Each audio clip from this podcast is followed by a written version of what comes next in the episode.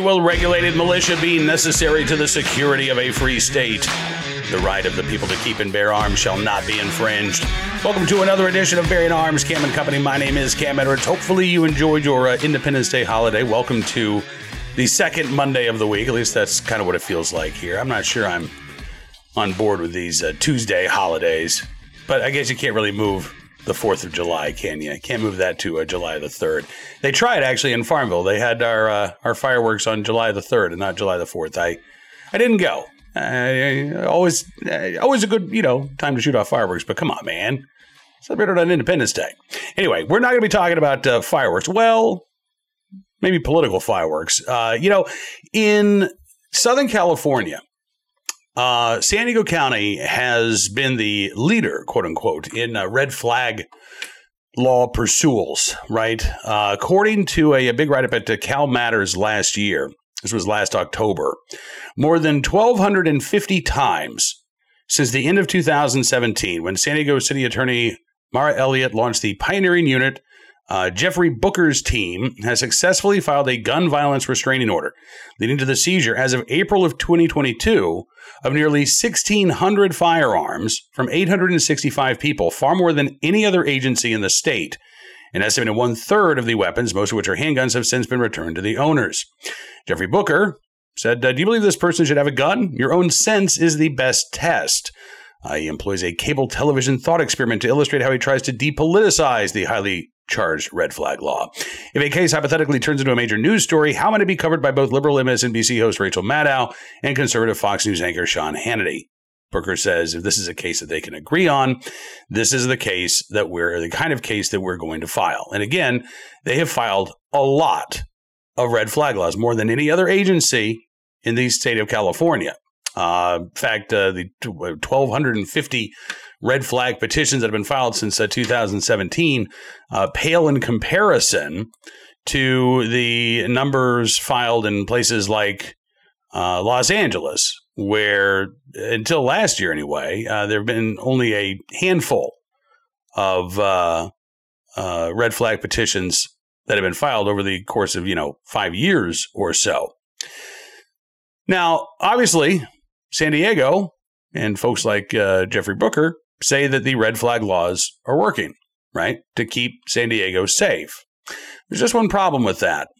There's a, a new report that came out just a couple of days ago, um, issued by the San Diego County government, San Diego County Gun Violence Reduction Community Needs Assessment Comprehensive Report, uh, prepared by the Health Assessment and Research for Communities. And what they found, again, remember, red flags and the uh, the red flag law has been used uh, in San Diego County like no other place in California. So if these red flag laws are making a difference, we would expect to see that in the data, right? Well, here's the headline from the San Diego Times Union: Gun deaths, gun crimes up in the region. Report finds. That's right. Uh, according to this report issued last week, nearly three in 10 gun related deaths were homicides. The vast majority of gun involved deaths in San Diego County are suicides. The report includes statistics about deaths, injuries, and crimes related to firearms in San Diego County between 2016 and 2022. Uh, among the findings, 1,310 people died from firearms or died by firearms from 2017 through last year. The rate of fire related homicides rose by 56% over the last five years, and crimes involving guns increased 64% from 2017 to 2021. Again, while the extreme risk protection order is being used more robustly in San Diego County than any other place in the state, Here's a uh, graph from the uh, report that was issued last week, and you can see 2018, that's the first year that the San Diego uh, uh, uh, prosecutor had this specific unit set up specifically to issue ERPO petitions. And the fire related death rate has really not changed much at all in the years since all of these red flag orders have been filed. You had 228 fire involved deaths in 2018, 221 in 2021. Uh, excuse me, that's the average 223 in uh, 2021. The five year average 221. Um, the uh, death rate per 100,000 6.9% or 6.9 per 100,000 in 2018, 6.6%. The five year average 6.7% in 2021. So again, no real change whatsoever. Again, despite the widespread use of these red flag laws, the gun involved death rate, which includes both homicides and suicides, really hasn't changed much at all. Know, breaking it down specifically to break out suicides versus uh, homicides, again, you can see uh, really the, the reduction uh, in San Diego County has been in uh, suicides, uh, fire related suicides. Although, Italy non gun involved suicides have also been declining in San Diego County, at least through uh, 2021. We don't know again about uh, 2022, but the overall suicide rate, not just the firearm involved suicide rate, was declining in the county at that same time. Meanwhile, you look at the number of homicides in which a gun was used, and you know a slight dip in 2019 from 56 to 52 uh, an increase in 2020 up to 69 an increase even further in 2021 up to 83 gun involved homicides again while these red flag laws are being deployed on the regular while you've got an entire office of the DA tasked specifically with filing these type of ERPO orders according to that Cal Matters report, Booker's office typically receives about 30 requests a week. Uh, they file in about a third of those cases. So, you know, 13 cases a week on average where they're going to court and they're trying to take somebody's firearms away, uh, believing that they pose a danger to themselves or others. And most of the time, they're successful in convincing a judge that, hey, you know, listen, you don't want to be the guy that let this person keep their guns if they go out and do something, right? And so the uh, ERPO order is accepted. It is approved. The uh, firearms are seized. In some cases, uh, truly on a temporary basis. Uh, in other cases, you, you, know, the prosecutor will go and they'll file a, a renewal order uh, when the original ERPO is about to expire, and they'll try to keep that individual away from firearms uh, even further. None of which, again, appears to be having an impact on violent crime or even a significant impact, if an impact at all, on firearm involved suicides in San Diego County. Again, let's go back to what this report said. The rate of firearm related homicides rose by 56% over the last five years in San Diego, San Diego County specifically. Crimes involving firearms increased 64% from 2017 to 2021. This is the exact opposite of what we are told will happen when we have such common sense measures like a red flag law in place, right? Well, because, you know, sometimes the police, uh, their hands are tied. Somebody hasn't committed an actual crime, but uh, we sure think that they're a danger to themselves or others. Maybe they've made threatening statements. So, this is a way for us to take the guns away and to alleviate that danger. Only it doesn't appear that danger has been alleviated at all. Now, again, we don't know we don't know a lot specifically about uh, who's uh, impacted by the red flag laws because the state of California doesn't make it easy to find out that information. So we don't know, for instance, how many individuals who've been subject to a red flag firearm petition have gone on to commit crimes with or without firearms.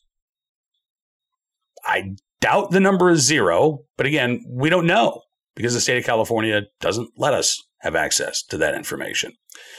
What we do know, however, uh, is that taking somebody's guns away, if they're truly a dangerous individual, does nothing to alleviate the dangerousness of that person, right? They can always get a gun illegally. They can always use something else to commit a violent crime, whether it's a knife, their car, a can of gasoline, and some matches. And if they want to harm themselves, sadly, there are ways to do that too. Again, the reason why I bring this up is because we're seeing a lot of talk about red flag laws being this sort of you know reasonable compromise. Right? Well, we're not banning guns, we're not banning magazines. Um, it's just a, a, a, simple step that uh, you know could really address these uh, dangerous individuals. What the data shows is that in San Diego County, where again, these laws have been used far more often than any other jurisdiction in the state of California. There has been no impact, no measurable impact, despite the prevalence of these red flag laws on the books. So if we're looking at red flag laws as some sort of magic solution to addressing dangerousness, to stopping crimes before they happen, it's not the answer. If it was, we would have seen some evidence in San Diego County. And instead, that's the graph. Basically, a flat line, no change at all, despite the uh, growing use of red flag laws there in San Diego. All right, before we get to our uh, good deed of the day, our recidivist report, and our armed citizen story, let's talk a little bit about Biden's America, which is absolutely crushing us. You know, you've got companies laying off tens of thousands of workers one after another. Americans working two jobs just to get by. Inflation pushing hardworking families to the brink. Just look at the price of lunch meat the next time you go to the grocery store. I actually have to go this afternoon, and I'm not looking forward to it. Uh, and a digital dollar could be coming down the pipeline to completely destroy our way of life. Truth is, you need a plan. You know it, and I know it. And that's why you should call Goldco so you can diversify your savings and investments with gold and silver before things get worse.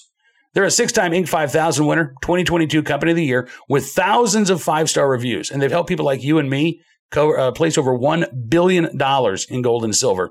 They're offering up to $10,000 in free silver while supplies last. And if you call them today, qualified callers will get a free Ronald Reagan half ounce silver coin. So don't wait. Call Goldco at 855 412 3806 today. That's 855 412 3806.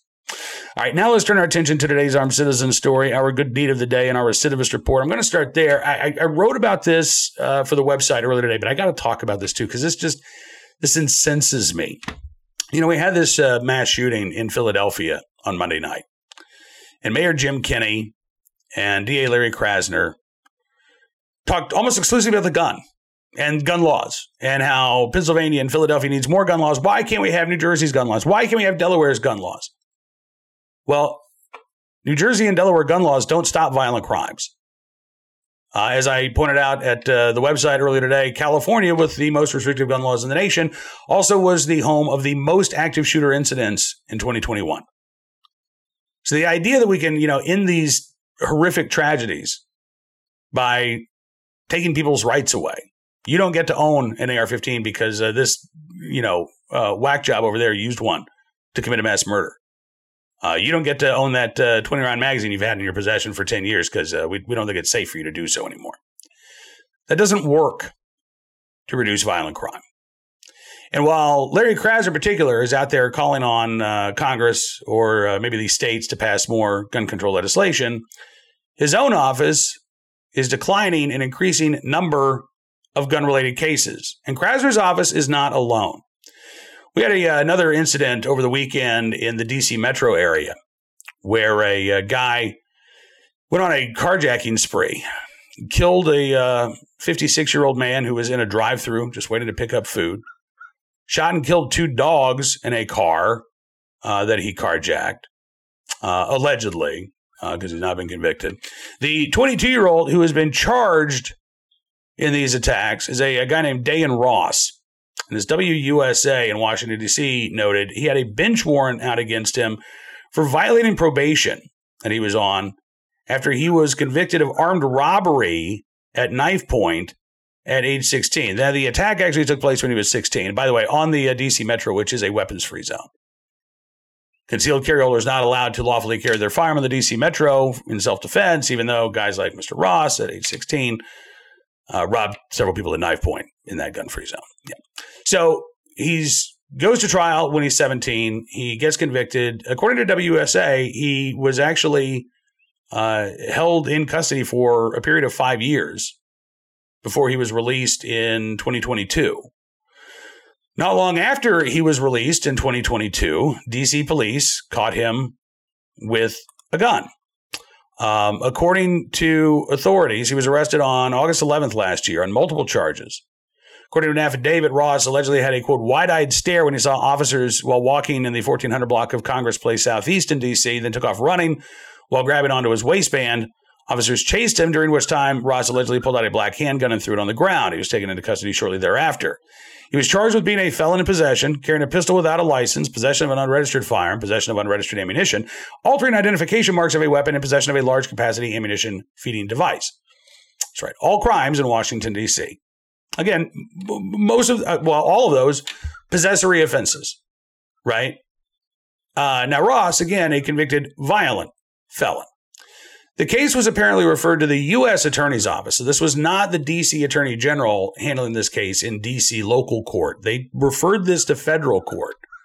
But WUSA reports that the U.S. Attorney's Office for the District of Columbia dropped all of the charges just two months later. Uh, now, WUSA says uh, they the office did so after Ross's public defender filed motions challenging the constitutionality of the search under the Fourth Amendment as well as the uh, charges themselves under the Supreme Court's Bruen decision. Now, the Bruen decision did not result in DOJ d- dropping these charges.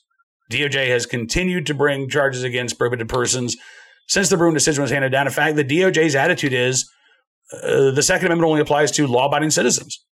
So any infraction of the law, no matter how minor, uh, theoretically at least, places you outside of the boundaries of legal gun possession. But certainly uh, uh the current prohibitions uh, the DOJ argues are, are presumptively constitutional, are uh, long-standing in nature, and uh, should not be thrown out. So Bruen didn't, you know, scare the U.S. Attorney's Office away from taking this case. Maybe the Fourth Amendment challenge did. Um, and I wrote about this again at Bearing Arms. Matthew Yglesias uh, highlighted some of the recent um, decisions by judges in Washington, D.C to toss out gun charges based on alleged unconstitutional violations of people's right to be secure in their persons and property. Um, it may be, again, that there were Fourth Amendment issues here, but if so, the U.S. Attorney's Office owes the public an explanation, uh, wh- whatever the rationale, because they had the opportunity to provide some actual consequences to this 22 year old. Again, convicted of armed robbery when he was a teenager, just a couple of months after he gets released from detention. He's allegedly caught in possession of a firearm. This is exactly the type of case that, you know, should be prosecuted in Washington, D.C. And yet, the Biden administration, Biden's Department of Justice, Biden's U.S. attorney, dropped this case completely. And now, less than a year later, Mr. Ross is facing charges of first degree murder, uh, second degree murder, even cruelty to animals for shooting the dogs. And the question remains why did the U.S. Attorney's Office decide not to pursue this case? More broadly, why does the Biden administration continue to call for more possessory offenses carved out of our right to keep and bear arms? When guys like Mr. Ross, forget Hunter Biden for a second, when guys like Mr. Ross are getting a pass on their crimes. Today's uh, armed citizen story from Chicago. Now, this is uh, kind of uh, developing overnight. Uh, the website CWB Chicago reporting on a attempted armed robbery that apparently was thwarted by a concealed carry holder. Uh, now, again, police still investigating. Um, but according to CWB Chicago, an armed man wearing a ski mask confronted three people and announced a robbery around 3:30 Wednesday morning. One of the victims, who is a concealed carry licensee, fired shots at the would-be armed robber, striking him in his chest, grazing his head. After being shot, the uh, would-be armed robber ran into a nearby alley uh, where police found him. He was uh, transported by EMS to St. Francis Hospital in Evanston, Illinois. Police say they found a handgun in a trash can near the injured man. Uh, again, don't have a lot of details here other than what CWB Chicago is reporting, but uh, we'll see if we can find out more details. But this does look to be a case of armed self defense uh, there in Chicago. I would also say keep your eyes on the armed citizen who apparently shot back at that uh, active shooter in Philadelphia on Monday night. Police have been and authorities have been very, very, I won't say cagey, uh, but they have not released a lot of details about that. They uh, they said that a, a second individual uh, was taken in for questioning. Then it turns out that individual was believed to be acting in self defense or perhaps defense of another's, but we don't know all of the details. We don't know when during the course of that attack the armed citizen attempted to intervene. We don't know how successful that intervention was.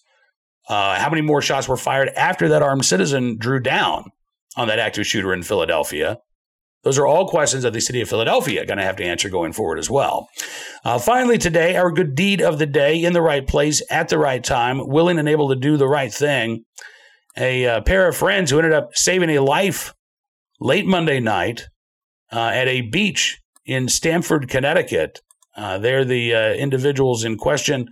Uh, Carlos Manuel Escobar Bonilla and his friend Luis Montano were uh, hanging out at uh, Cummings Beach. It was about 11 o'clock Monday night. They saw a man struggling in the water. Good for them for being able to actually see anything uh, that late at night amidst the uh, waves.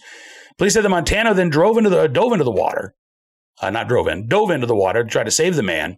Able to grab onto the individual. He was underwater about 20 yards out in Long Island Sound. authorities say Montano pulled the man to the shoreline, lifted him out of the water with the help of Bonilla. They said the man was unconscious, so the pair carried him to the parking lot where Bonilla started performing CPR. After about a minute, the man actually started to breathe on his own. Uh, police said Stamford paramedics and firefighters arrived at the scene, continued uh, uh, giving him uh, uh, support, including, I think, perhaps oxygen before taking the man to the hospital. Police said the man is currently in intensive care, but he is expected to survive. That um, likely would not have been the case were it not for the life saving actions of uh, these two individuals in the right place at the right time, willing to do the right thing. Carlos Manuel Escobar Bonilla, Luis Montano, we thank you very much for your very good deeds. And that is about all the time we've got for you on this edition of Bearing Arms Cam and Company, but we will be back tomorrow Thursday, not Tuesday, Thursday. In fact, we're going to do a Friday cam and company this week as well, since we took Tuesday off to celebrate Independence Day. Uh, looking forward to being back with you again. Don't forget to check out bearingarms.com. In the meantime, we're keeping you up to date on all of the latest Second Amendment news and information from all across the nation. And if you like what you see, I'd also encourage you to become a VIP member. All you have to do, go to bearingarms.com slash subscribe. Use the promo code GUNRIGHTS, and you can get a significant savings on your VIP membership. We're going to say thank you for your support by giving you exclusive content you won't find anywhere else because your support matters and it really does make a difference. So thank you again. Enjoy the rest of your Hump Day Wednesday. We'll see you back here tomorrow. Until then, be well, be safe, and be free.